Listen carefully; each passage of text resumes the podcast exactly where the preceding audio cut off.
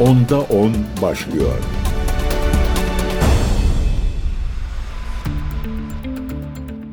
Değerli CGTN Türk takipçileri ben Gökün Göçmen Onda Ona hoş geldiniz. Haftanın ilk mesai günündeyiz. Pazartesi günündeyiz. Hafta sonu dünyanın gündemi İsrail'in Gazze'nin en büyük kentine Refah'a düzenleyeceği saldırı. Saldırılar bir yandan devam ediyor ama topyekün bir işgal girişiminden bahsediyoruz. Aslında Perşembenin gelişi çarşambadan bellidir derler ya hani İsrail uzunca bir süredir bunun sinyalini veriyordu. Örneğin İsrail Savunma Bakanı Yav Galant 1 Şubat'ta Han Yunus bölgesindeki İsrail birliklerini ziyaret etmiş ve orada yaptığı açıklamada Refah kentine saldırı başlatacaklarını söylemişti. İsrail Devlet Televizyonu Kan 6 Şubat'ta siyasi kaynaklara dayandırdığı haberinde Refah kentine operasyonlara başlamadan önce kentin tahliye edileceğini duyurmuştu ve İsrail Başbakanlık Ofisi'nden 9 Şubat'ta yapılan açıklamada Netanyahu'nun ordu ve güvenlik teşkilatına Gazze şeridinin güneyine saldırı düzenlenmesi ve buraya sığınmış yaklaşık 1,5 milyon Filistinlinin yerinden edilmesi için gerekli planın hazırlanması talimatını verdiği kaydedilmişti. Son olarak dün de İsrail Genelkurmay Başkanı Herzi Halevi'nin İsrail'in Gazze'deki saldırılarından kaçan yaklaşık 1,5 milyon kişinin sığındığı Refah kentine saldırıyı 3 kere onayladığı ve saldırı için hükümetten yeşil ışık beklediği bildirilmişti. İşte biraz önce bahsettiğim üzere adım adım bunun sinyalleri zaten geliyordu İsrail tarafından. Peki ama e, Refah kenti neden bu kadar önemli? E, aslında Refah Mısır'ın kontrolündeki bir sınır kapısı. Gazze'nin İsrail kontrolünde olmadan dış dünyaya açılan can damarı konumunda. Gazze'nin Mısır'la olan güney sınırındaki bu kapı insani yardımların ulaştırılması, e, yaralıların ya da yabancı pasaport sahiplerinin çıkışı noktasında oldukça önem arz ediyor. İsrail 7 Ekim'de Hamas saldırılarının ardından buradaki yerleşim bölgesini kuşattı. Tüm deniz ve hava erişimini karadan e, erişimi de kontrollü olarak askıya aldı. Sadece Refah sınır kapısından kısıtlı şekilde e, yardımlar ulaşıyor. Gazze'lilerin 360 kilometrelik kıyı şeridini terk edebilmelerinin tek yolu Refah efendim. Her ne kadar İsrail Refah sınır kapısını doğrudan kontrol etmese de güneydeki Kerem Şalom askeri üstünden ve diğer gözetleme noktalarından bu bölgedeki faaliyetleri an be an takip ediyor. Savaşın ilk günlerinde Mısır, Refah'ın açık olduğunu ancak İsrail'in Gazze'ye yönelik bombardımanı nedeniyle kullanılamadığını duyurmuştu. Mısır tarafındaki yardımların ulaştırılmasına ilişkin koşullar üzerine yaşanan anlaşmazlıkların ardından ilk insani yardım konvoyu yine bu noktadan Refah'a 21 Ekim'de geçebilmişti. Birleşmiş Milletler Refah'tan geçen yardım konvoyu sayısının günde ortalama 14 olduğunu belirtiyor. Oysa bölgenin sadece temel ihtiyaçlarının karşılanması için 100 kamyonun geçmesi gerekmekte. Savaştan önceki durumda günde 400 kamyon buradan geçiyordu. İşte insani krizin e, ne derece akut acil olduğunu bu rakamlardan da anlayabilirsiniz. Sadece temel insani ihtiyaçlar için 100 kamyonun geçmesi gerekmekte. Eskiden günde ortalama 400 kamyon geçiyordu. Şimdi ise 14 kamyon geçiyor. Yani buradaki insanlar e, artık açlıkla, e, ölümle burun burunalar ve refaha olası bir saldırı durumunda bu krizin de artık son noktasını görmüş olacağız. Uluslararası toplum e, topyekün bir halde Amerika Birleşik Devletleri de dahil aktaracağım biraz sonra bu İsrail'in refaha saldırı planlarından son derece rahatsız.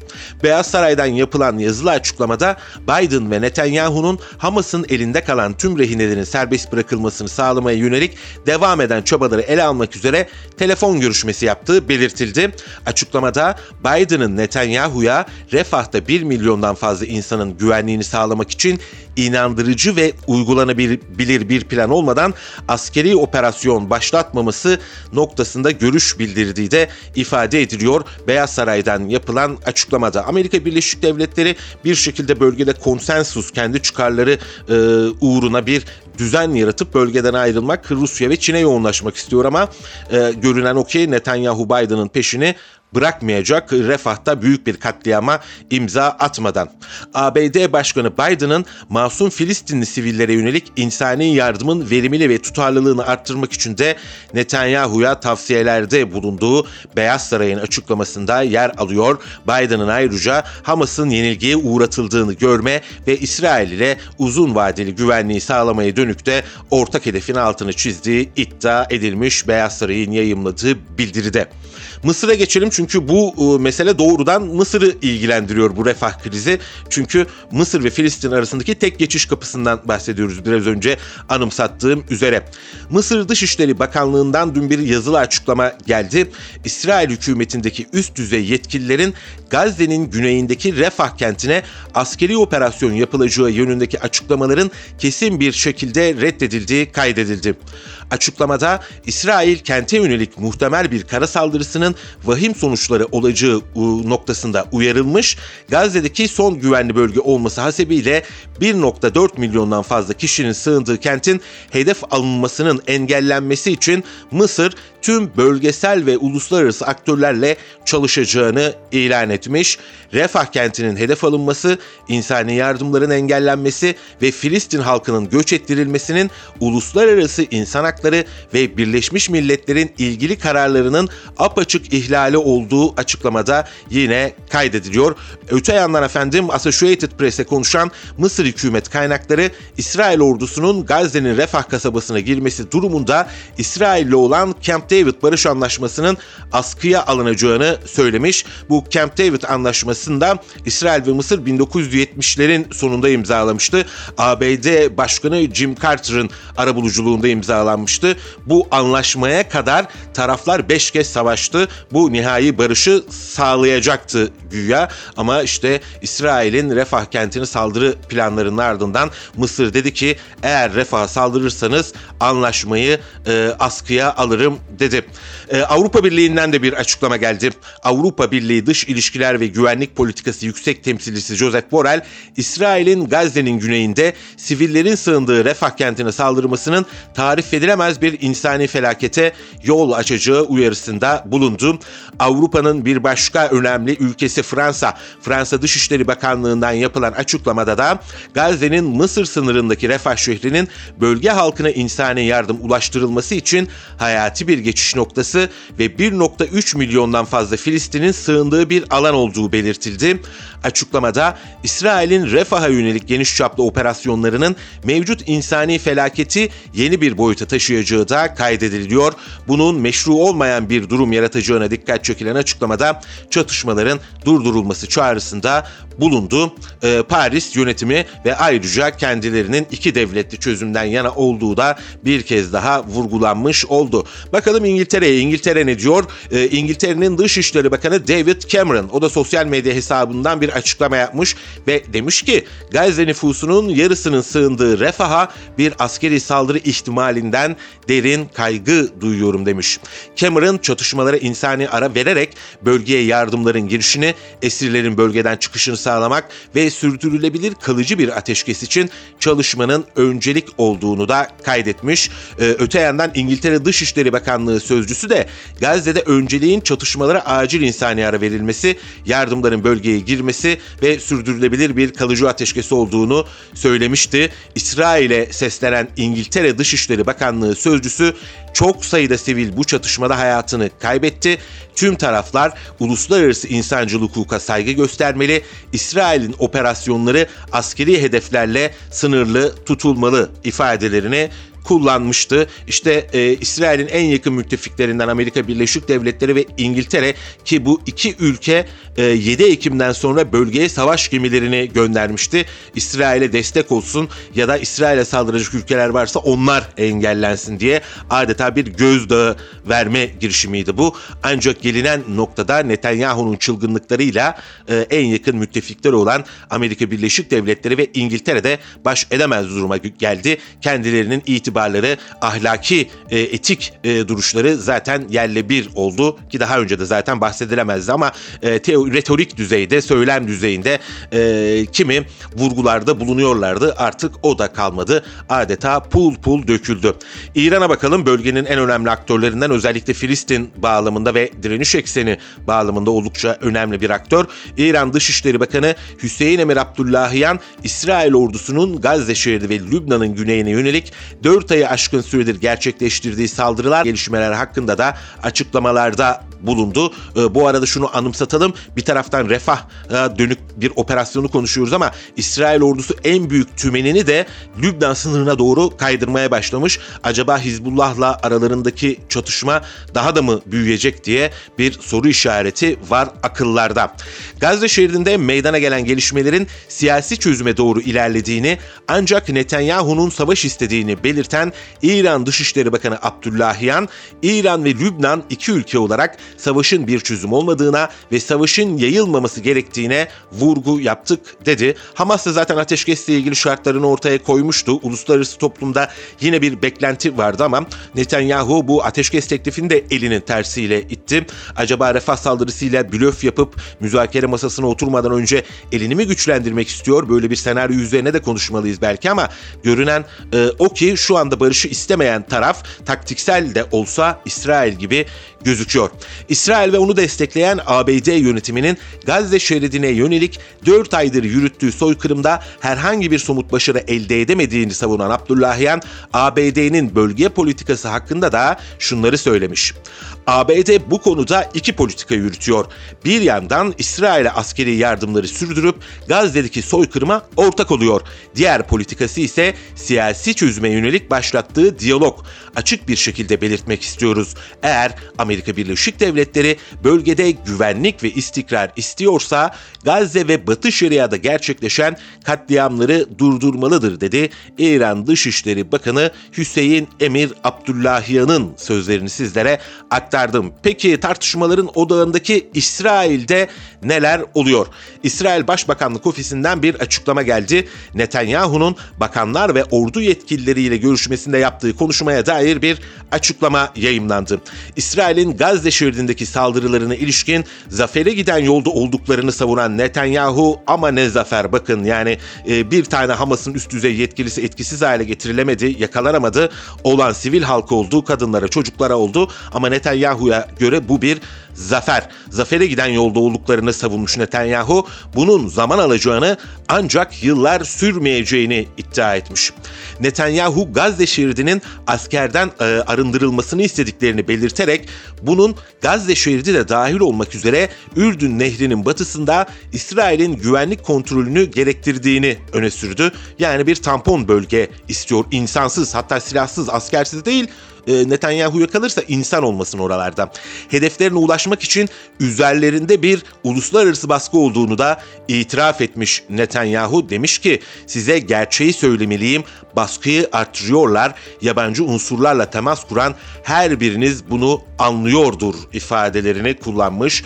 Yani en yakın müttefiklerinin dahi kendisiyle artık aynı fikirde olmadığını bir şekilde itiraf ediyor İsrail Başbakanı Benjamin Netanyahu. Şöyle bir İsrail'in gazetelerine, İsrail'in televizyonlarına bakalım. Onlar neler konuşuyor? Onlar nasıl yorumluyorlar bu tabloyu?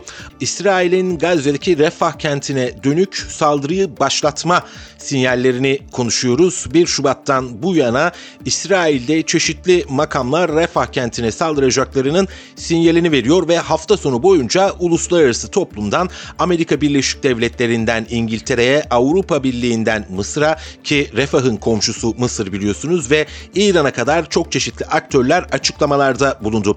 İran Dışişleri Bakanı Hüseyin Emir Abdullahiyan dedi ki Amerika Birleşik Devletleri bir taraftan endişeleniyor ve siyasi çözüm istiyorken diğer taraftan da Gazze'de ve Batı Şeria'daki katliamlara izin veriyor. Ee, bir iki yüzlülük bir ikilem olduğunun altını çizdi İran Dışişleri Bakanı Hüseyin Emir Abdullahiyan. Peki dedik İsrail basını neyi konuşuyor, neyi tartışıyor? İsrail gazetesi Yediot Ahranot'un haberine göre Han Yunus kentindeki saldırıları sona erdirmeye yaklaşan İsrail ordusu Refah kentinde kara operasyonlarına hazırlanıyor. 1.4 milyon nüfusun bulunduğu Refah kentinde savaşın nasıl olacağı konusunda halen soru işaretlerinin olduğu aktarılan haberde İsrail'in yakın gelecekte savaş bağlamında iki şey görmek istediğini, bunların da esir takısı ve Gazze şeridi ile Mısır arasındaki sınır hattı olan Philadelphia koridoru ya da bizim bildiğimiz e, ifadesiyle Selahattin koridoru ile alakalı olduğunu kaydediyor İsrail'in Yediot Ahronot gazetesi. Mısır'ın karşı çıktığı Refah'a askeri operasyonların yapılması seçeneğinde Kahire yönetiminin İsrail denetimi olmadan Refah sınır kapısından yardımların girişinin sağlanmasından endişe edildiği belirtiliyor. Haberde İsrail'in Refah sınır kapısından Gazze şeridine giren her kamyonun güvenlik denetimi yap- yapılmamasına olanak tanıyan Mısır ile koordinasyonun eşi benzeri görülmemiş bir durum olduğu ve buna zarar vermenin Mısır'ın güvenliğinden daha fazla İsrail'in güvenliğine zarar vereceği değerlendirmesinde bulun, bulunuyor. Yani gazete özetle şunu söylüyor. Şimdi bir refah kentine kara operasyonu, kara saldırısı gerçekleşirse burada Mısır ve İsrail'in ortak denetimi zarar görebilir. Çünkü Mısır Camp David anlaşmasından da çekilebilir. Dolayısıyla kamyonların içerisinde ne olduğu, ne bittiği denetlenemeyebilir. E, Yediot Ahronot gazetesi siyasi ve askeri kaynaklara dayandırdığı haberinde bu kara saldırısının e, böyle istenmeyen bir sonuç e, doğurabileceğini söylemiş. Elbette kendileri için bu nedenle demiş e, ordu İsrail ordusu rahatsız ve denetim yapılmadan Gazze'ye silah yığılabilir gibi bir uyarıda bulunmuş siyasilere. İsrail'de yayın yapan Kanal 12 televizyonunun haberinde ise İsrail Başbakanı Benjamin Netanyahu'nun son günlerde savaş kabinesine Refah kentine saldırının 10 Mart civarında başlayacak Ramazan ayı öncesinde tamamlanması gerektiğini e, söylediği e, aktarılıyor Kanal 12'nin haberinde. Hani İsrail Başbakanı Benjamin Netanyahu demişti ya kesin bir zafere giden yoldayız ama e, yıllarımız yok kısıtlı bir zamanımız var diye. İşte e, bahsettiği kısıtlı zaman zannediyorum ki 10 Mart civarında başlayacak Ramazan ayı. Kanal 12'nin haberinde Netanyahu'nun söz konusu değerlendirmesini yaptığı toplantıda İsrail Genelkurmay Başkanı Herzi Halevi'nin de ordunun saldırıya hazır olduğunu ancak hükümetin öncelikle Refah kentine sığınan yerinden edilen insanlara ilişkin ne yapılacağına karar vermesi gerektiğini söylediği ifade ediliyor, aktarılıyor. E, şimdi İsrail'in herhangi bir e, sürdürülebilir bir politikasının olmadığı ortada. Biden dahi bunu itiraf ediyor. Diyor ki e, buradaki insanlar ne olacak? Buna ilişkin güvenilir bir planınız var mı? Bir a, akla yatkın senaryonuz var mı? Yok. İsrail'in tek derdi sadece saldırmak ve bir buçuk milyon insanı yine yeniden yerlerinden etmek. İsrail'de e, yayınlanan Haaretz gazetesi çarpıcı bir habere imza attı. Bu e, savaş, çatışma, saldırılar boyunca Haaretz gazetesi birçok ses getiren haberi imza attı. İşte onlardan bir tanesi tanesi de hafta sonunda e, yayımlandı. Gazze'nin İsrail ordusunun saldırılarının öncesinde ve sonrasındaki uydu fotoğraflarına yer verdi. Gazetenin Gazze'liler evlerinden kaçtı, dönecek yerleri yok başlıklı raporunda uydu görüntüleri Gazze şehrinde yaşanan büyük yıkımın boyutlarını ortaya koyuyor. İsrail ordusunun saldırılarının neden olduğu yeni gerçeklik tüm bölgeyi uzun yıllar etkileyecek ifadeleri kullanıldı. Yüz binlerce Gazze'linin evlerinden uzaklaştırıldığı ve Gazze şeridinin geniş bir bölümünün yok edildiği vurgulanan raporda şu ifadelere yer veriliyor ki çok dikkat çekici ifadeler var. Dikkat buyurunuz. Yerli halk, askeri yetkililer ve gazeteciler büyük yıkım sahnelerini anlatıyor.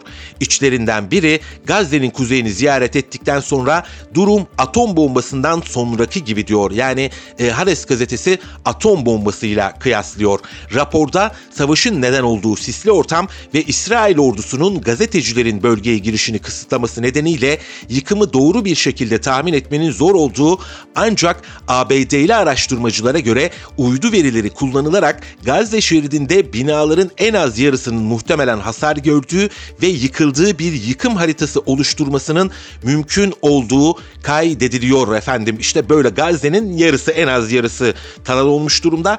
Röportörler, uzmanlar durumu bir atom bombasıyla kıyaslıyor ve Bu satırlar İsrail'in Haaretz gazetesinde yayımlanıyor.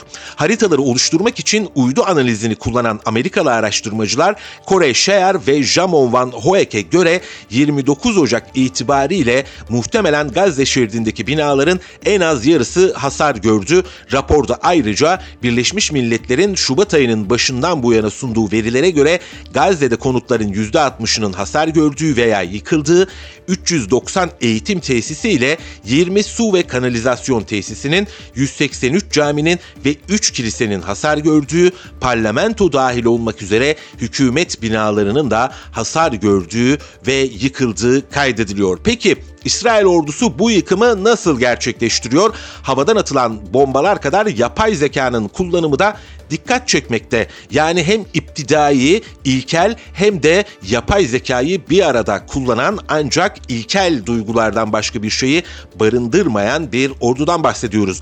İsrail ordusunun ilk kez yapay zeka destekli bazı askeri teknolojileri Gazze'de kullanması modern savaşlarda kendi kendini idare eden silahların kullanımına ilişkin endişeleri de arttırmış. Kime göre? Euronews'un haberine göre. İsrail ordusunun sözcüsü Daniel Hagari'nin geçen ay birliklerinin aynı anda hem yer üstünde hem de yer altında faaliyet gösterdiğini duyurması yeni yapay zeka teknolojisinin e, nereye geldiğine dair de bize önemli ipuçları verdi. Üst düzey bir savunma yetkilisi AFP'ye kullanılan yeni teknolojinin düşman insansız hava araçlarını imha ettiğini ve Hamas'ın Gazze'deki geniş tünel ağının haritasını çıkardığını söyledi. Yapay zeka destekli hedefler ve robotik insansız hava araçları dahil olmak üzere geliştirilen yeni savunma teknolojileri İsrail'in teknoloji sanayi içerisinde artık giderek daha fazla bir yer tutuyor. İsrail'de faaliyet gösteren teknoloji şirketi Nation Central Genel Müdürü Avi Hasson genel olarak Gazze'deki savaş tehditler sunuyor ancak aynı zamanda gelişen teknolojileri sahada test ediyoruz demiş. Bakar mısınız? Yani yeni silahları sahada test etmek için adeta bir fırsat olarak görüyor e, Nation Central Genel Müdürü İsrailli Avi Hanson. Hanson hem savaş alanında hem de hastanelerde kullanılan ve geçmişte kullanılmayan teknolojiler var diyerek ülkesinin de yapay zekada geldiği boyutu açıklamış. Ama İnsan Hakları İzleme Örgütü'nün silah uzmanı Mary Verham AFP'ye verdiği demeçte Gazze'de savaşta giderek artan sivil ölü sayısının yeni savunma teknolojisi türlerinin kullanımı konusunda çok daha fazla denetime ihtiyaç duyulduğunu da e, ortaya koyduğu uyarısında bulunmuş. E, raportör artık en kötü ölüm ve acı durumuyla ilgiliyiz. E, bunların bir kısmı da yeni teknoloji tarafından ortaya çıkartılıyor demiş. Yani yeni teknolojiler giderek daha fazla insan hayatına mal oluyor. Ne yazık ki işte teknolojinin de bir tarafta böyle bir e, yıkım yönü de e, gözüküyor. İsrail'de tablo bu şekilde e, refah kentini konuştuk. Uluslararası toplumun e, bu katliama karşı e, henüz sözü e, aşamayan beyanatlarına geldik. E, İsrail'de bir şekilde yaptırım uygulanması lazım ama ne e, Amerika Birleşik Devletleri e, ne de onun müttefikleri henüz bu aşamada değiller. Sadece sadece endişelerini belirtmekle e, yetiniyorlar efendim. Şimdi şöyle İsrail defterini kapatalım. E, kısaca Pakistan'a bakalım ardından Ukrayna'ya geçeceğiz. Pakistan'la başlayalım. Pakistan'da efendim eski Başbakan İmran Han ile bağlantılı vekiller kazandılar. Yani İmran Han'ın partisi zaferini ilan etti diyebiliriz. Ee, ancak ordunun desteğine sahip olan eski Başbakan Nawaz Şerif ise diğer partilerle koalisyon kurmak istiyor. İşte bu tablo içerisinde acaba Pakistan'da asker yine devreye girebilir mi? Çünkü malumunuz askerin ağırlığı büyüktür Pakistan'da ve bir açıklama geldi. Bizi şaşırtmadı Pakistan ordusu. General Asim Munir dedi ki kutuplaşma siyasetinin 250 milyonluk ilerici bir ülkeye yakışmadığını söylemiş. Tarafları olgunluk ve birlik göstermeye çağırmış. General Munir seçimler sıfır toplamlı bir kazanma ve kaybetme yarışı değil, halkın yetkisinin e, tecelli etmesidir ifadelerini kullanılmış. Bakalım e, şimdi İmran Han bir taraftan da hapiste yapay zekayla yapay zekadan bahsettik madem diğer taraftan da bunu siyasi bir e, hadisesine denk geldik. Yapay zeka ile mitingler düzenledi İmran Han ve görünen o ki toplum genelinde itibarı hala çok yüksek bir siyasetçi ki onunla bağlantılı e, bağımsız milletvekilleri e, seçimleri kazandılar. E, ama ortaya çıkan tabloda çoğunluğu kim sağlayacak? Asıl mesele işte bu. E, bir kargaşaya, bir kaosa teslim olur mu Pakistan? Ordudan da bir açıklama geldi efendim. Ukrayna ile devam edelim biliyorsunuz artık yeni bir genel kurmay başkanları var. Alexander Sırski. Efendim çok ilginç bir karakter. Anne ve babası e, Rusya'da yaşıyorlar. Onların açıklamaları var. Kendisi de zaten Sovyetler döneminde Sovyet geçmişine sahip bir kişilik. E, hal böyle olunca soru işaretleri de Ukrayna medyasında, Ukrayna kamuoyunda artmış. Acaba Rusya'ya mı çalışıyor diye Ukrayna Genelkurmay Başkanlığı basın servisi yeni başkomutan olarak atanan Alexander Sirski'nin Sovyet geçmişine sahip ve Rusya'nın adımı olduğu yönündeki haber ve yorumları dezenformasyon olarak nitelendirmiş. Sirski kurmay eğitimini Sovyet Sosyalist Cumhuriyetleri Birliği'nin son dönemlerinde Moskova'da almıştı ve Rusya'nın askeri operasyonunu destekleyen babası ve annesi şu anda Moskova yakınlarındaki Vladimir şehrinde yaşıyorlarmış. Ee, Alexander Sirski'nin babası Stanislav demiş ki Russia Today'in Telegram kanalına oğlum bu göreve nasıl atandı anlamıyorum. Herkesle aynı duyguları paylaşıyorum demiş. Ben onlarla çalışmıyorum diyerek Ukrayna'yı işaret etmiş. Yani demiş ki Ukrayna Genelkurmay Başkanı'nın babası ben bu savaşta Rusya ile birlikteyim. Sırski'nin annesi de genç Ruslara Rusya'nın e, harekatına katılması tavsiyesinde bulunmuş. Yine Russia Today'e konuşan anne gençlere gidin ve Rusya'yı savunun demiş. Bakın Ukrayna Genelkurmay Başkanı'nın annesi ve babası şu anda Rusya'da Moskova yakınlarındaki Vladimir şehrinde yaşıyorlar ve oğlunun bu göreve nasıl geldiğini anlamadıkları gibi bir de Ruslara çağrıda bulunuyorlar Rus gençlerine. Gidin ve oğlumun başkomutan olduğu Ukrayna ordusuna karşı savaşın diye işte belki de Rusya ve Ukrayna arasındaki bağı en net olarak yani tarihsel ve kültürel bağı en net olarak gösteren bir e, haberdi bu. E, Almanya'da Bild gazetesi de bir haber yayımladı. E, Bild gazetesine göre Ukrayna Rusya'nın Kiev'e saldırmasından bu yana en büyük askeri krizle karşı karşıya. Gazetenin genel yayın yönetmen yardımcısı Paul Rosemein geçen hafta Ukrayna'yı ziyaretinin ardından kaleme aldığı yazıda Zelenski ile görevden aldığı eski başkomutanı Valeri Zaluzhny arasında siyasi bir mücadele yaşanıyor. Zaluzhny uzun zamandır netti. Zelenski'nin kaybedilen tüm bölgeleri geri alma hedefi gerçekleştirilemez ve bunu kamuoyuna açıklaması gerekiyor diyordu eski Genelkurmay Başkanı. Ne yaptı Zelenski? Onu görevinden aldı. Çünkü yeterli silah, asker, teknoloji ve en önemlisi Amerika Birleşik Devletleri'nden yeteri kadar destek olmadığını belirtiyor. Ukrayna ordusu seferberliği bekliyor demiş eski Genelkurmay Başkanı Zaluzhny işte bu uyarılarının ardından görevden alındı. Şöyle diyebilir miyiz? Hani doğru söyleyeni dokuz köyden kovarlar. Macaristan Başbakanı Viktor Orban'dan da son derece dikkat çekici bir açıklama geldi. Ee, Ukrayna'ya o da kötü bir haber verdi. Ukrayna için dedi en iyi seçenek kendi topraklarında Batı ile Rusya arasında bir tampon bölge olmaktır dedi. Orban biz beğensek de beğenmesek de Ukraynalılar da beğense de beğenmese de Ukrayna haritada olduğu yerdir. Bunun için en iyi olasılık Rusya ile Batı'nın arasında elbette güvenlik garantileriyle birlikte bir tampon bölge yaratılması olacaktır dedi. Eski Avusturya şansölyesi Wolfgang Schüssel ile yaptığı görüşmeden sonra e, konuşan Orban aksi takdirde Ukrayna ülkesini kaybedecek uyarısında bulundu. İşte Orban'dan da bir e, gerçekçi tespit dedi ki siz Batı'nın bir parçası değil Rusya ve Batı arasında bir tampon bölge olabilirsiniz diye konuştu. Buna benzer öneriler aslında Amerika Birleşik Devletleri'nde de aklı selim stratejistler tarafından bir süredir önerilmekte. Ama Zelenski ve elbette e, onun üzerindeki çatı katında oturan e, Amerika Birleşik Devletleri Başkanı Joe Biden uzun bir savaş istediğini, e, Rusya'yı bu uzun savaşla meşgul etmek istediğini ve böylelikle batılı ülkeleri e, kendi yanına çekmek ve Çin'e karşı e, tırnak içerisinde Haçlı Seferi'nde daha rahat edebilmek için bu krizi uzatıyor efendim. Amerika Birleşik Devletleri dedik. Hadi oraya geçelim. Donald Trump'tan çok enteresan açıklamalar gelmeye devam ediyor. Donald Trump seçim kampanyası sırasında konuştu. NATO'ya borcunu ödemeyen ülkelere Moskova Moskova'nın saldırmasını teşvik edeceğini açıkladı.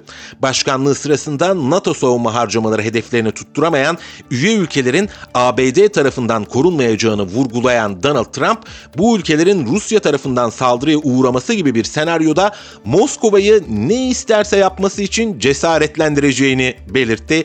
Donald Trump'tan yine ses getiren e, skandal bir açıklama. Ancak yeni mi bu açıklamalar? Hayır değil. Kendisinin başkanlığı döneminde Almanya yeteri kadar NATO'ya yani ulusal e, bütçesinin %2'sini NATO'ya ayırmıyordu ve Donald Trump demişti ki ben buradaki Almanya'daki askerlerimi geri çekeceğim demişti. Hatta o dönem Polonya'ya taşınması söz konusuydu.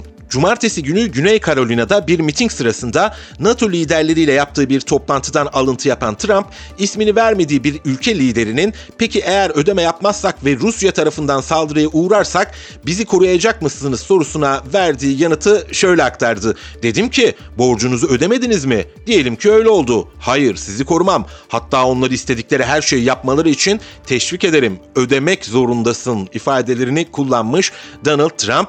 E, Beyaz Saray'dan bir açıklama açıklama gelmiş Beyaz Saray sözcüsü Andre Bates ise Trump'ın yorumlarını dehşet verici ve akıl dışı olarak nitelendirerek en yakın müttefiklerimizin işgalini teşvik etmek, Amerikan ulusal güvenliğini, küresel istikrarı ve ekonomimizi tehlikeye atacak dedi. E, Donald Trump'a tepki gösterdi. Rusya'nın 2014 yılından sonra e, Kırım'ı almasının ardından NATO ülkeleri 2024'e kadar gayri safi yurt içi hasılalarının %2'sini savunmaya harcamak zorundaydı. İşte Donald Trump da e, bu noktada devreye girerek özellikle Almanya'ya çıkışmıştı. Şimdi Almanya demişken Almanya Dışişleri Bakanlığı söz konusu Trump olunca tüyleri diken diken oluyor. Dışişleri Bakanlığı sosyal medyadan bir açıklama yaparak birimiz hepimiz hepimiz birimiz için bu NATO demiş inancını Alaska'dan Erzurum'a yani bizim şehrimizden bahsediyor 950 milyondan fazla insanı güvende tutuyor diye NATO'yu işaret etmiş. Ee, acaba öyle mi deyip bir soru işareti koyalım. Yani e, öyle bir NATO ki Amerika Birleşik Devletleri'nin e, liderliğindeki bu örgüt Türkiye'nin hangi güvenlik tehdidinde onun yanında oldu? E, bu da yanıtlanması gereken bir başka soru.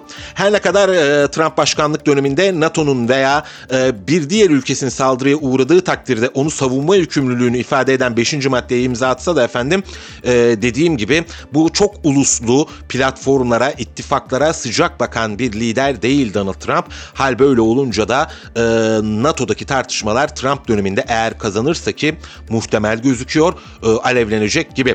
Stoltenberg, NATO Genel Sekreteri Stoltenberg de Almanya'nın Welt am Sonntag gazetesine açıklamalarda bulundu. Ukrayna Savaşı'na değindi. Avrupa ekonomisinin silah ve mühimmat üretimine çok daha fazla odaklanması gerektiğini söyledi.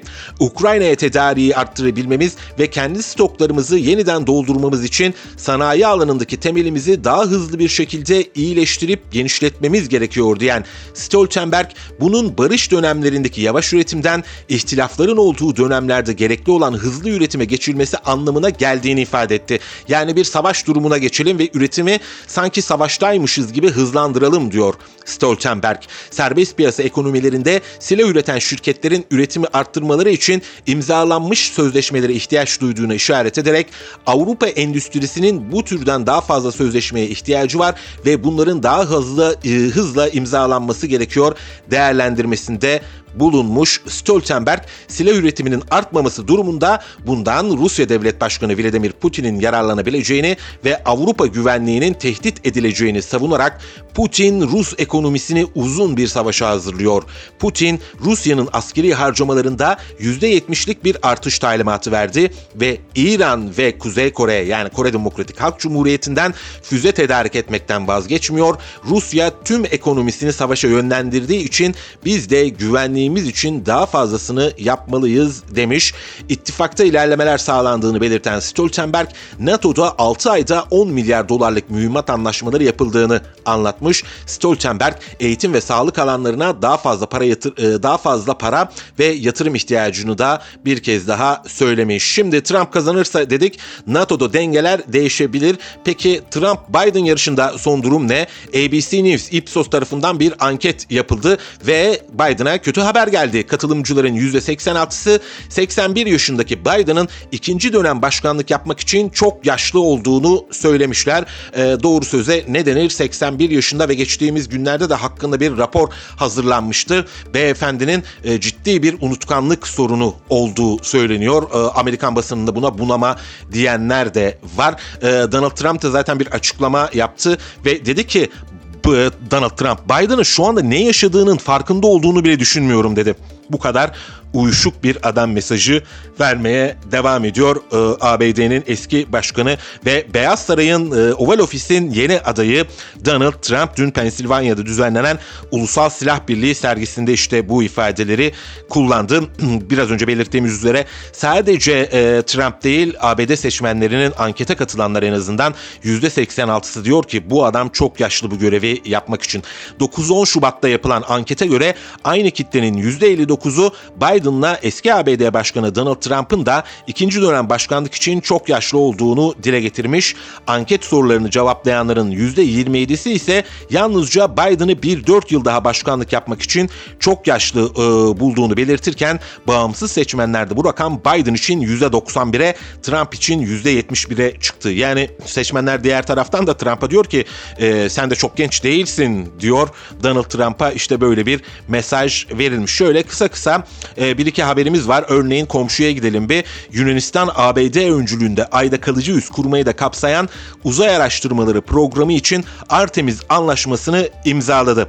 Artemis anlaşması işte uzay araştırmaları programı daha önce çok sayıda ülke imzalamıştı. Şimdi Yunanistan da 35. ülke oldu.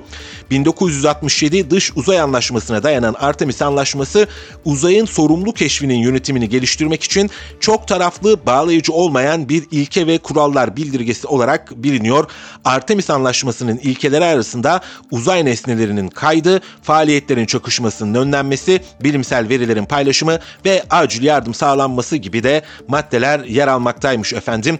Amerika Birleşik Devletleri aynı anlaşma çerçevesinde ayda kalıcı bir üs kurulması ve ayın ve Mars'ın yolculuğu içinde durak olarak kullanılması hem de burada değerli madenlerin çıkarılmasını hedefliyormuş. İşte bunlar önemli. Çünkü ilerleyen dönemlerde bu değerli madenler ya da az bulunan madenler aydan dünyaya getirilebilir ve Amerika Birleşik Devletleri şimdiden sadece dünyada değil uzayda da bir ittifak kurmaya başlamış. Ee, Yunanistan'da kaçırır mı? O kadar silahını aldılar Amerika Birleşik Devletleri'nin. Adeta burnumuzun dibinde bir ABD karakoluna dönüşmüş Yunanistan'da bu fırsatı kaçırmayıp hemen e, Artemis anlaşmasını imzalamış ve uzay ittifakına dahil olmuş efendim. Neleri konuştuk bugün? E, İsrail'in Refah kentine saldırı planlarını konuştuk. Şubat ayının başından bu yana bir saldırı planı e, içerisinde ve artık bunu alenen ilan ediyorlar. Ee, Washington'dan Tahran'a kadar uzanan geniş bir yelpazede ülkeler buna karşı ama herhangi bir caydırıcı adım atılmış değil. İsrail medyasına şöyle bir göz attık. Netanyahu fazla zamanının olmadığını söylüyor bu saldırıları tamamlamak için ama ateşkes e, tekliflerini de elinin tersiyle itiyor. E, diğer taraftan bu Refah kentine yapılacak saldırı İsrail ordusu içerisinde de bir rahatsızlık yaratmış durumda. O rahatsızlık neden? Çünkü Mısır e, Mısır'la sınır kapısı olan Refah'ta konvoylar denetleniyor, kamyonlar denetleniyor. Refah'a olası bir saldırı durumunda bu kamyonlar denetlenemez hale gelecek ve kamyonların içerisinden silahlar Gazze'ye akabilirmiş. E, İsrail ordusunun kaynaklarına e, göre. E, diğer taraftan Haaretz'te bu hafta sonu çok önemli bir haber vardı. Haaretz gazetesi diyor ki buradaki yıkım atom bombasıyla karşılaştırılabilir. Yani oraya gidip ziyaret edenlerin görüşlerine yer vermiş. Ama tabii bunu da sayfalarına taşıması özellikle bir İsrail gazetesinin oldukça e, önemlidir diye düşünüyorum. Ukrayna meselesi. Ukrayna'nın yeni genel kurmay başkanının annesi ve babası oğluna bayrak açmış. Annesi ve babası Rusya'da yaşıyorlar ve e, Rus gençlerine çağrı yapıp gidin oğlumun ordusuna karşı savaşın diyorlar. Gerçekten bir taraftan ilginç, enteresan gazetecilik için ama diğer taraftan da çok dramatik bir haber. Yani hani kardeşin kardeşe kavgası derler ya işte Amerika Birleşik Devletleri'nin de en büyük kötülüğü bu coğrafyaya bu olsa gerek. E, diğer taraftan Amerika'dan silah akmaya devam ediyor. Uzun bir savaş istiyor Amerika Birleşik Devletleri Ukrayna sahasında Rusya'yı meşgul edebilmek e, adına.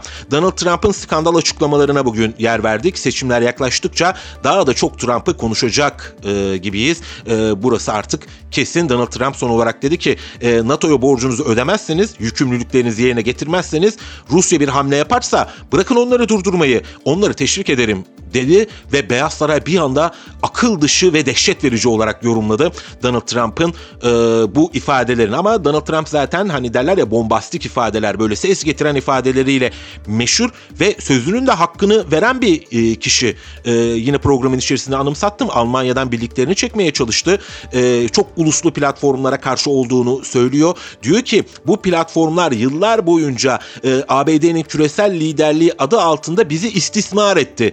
E, sürekli biz verdik hiçbir şey almadık. Hadi siz de şimdi e, elinizi cebinize atın diyor. Sadece NATO için değil diğer ittifaklarda da bunu yaptı ki birkaç e, ittifaktan çekildi. Anlaşmalardan da çekildi. Çünkü Donald Trump diyor ki önce Amerika ve maksimum çıkar ilkesiyle hareket edeceğim ifadelerini kullanıyor. E, bu da onda onda sizlerle birlikte e, konuşuldu ve tartışıldı. Değerli CGTN Türk takipçileri ben Gökün Göçmen e, programımızı şimdilik sonlandırıyoruz ama yarın saatlerimiz onu gösterdiğinde ben yine CGTN Türk stüdyosunda bu mikrofonun karşısında olacağım. Sizleri de beklerim efendim. Onda 10 sona erdi.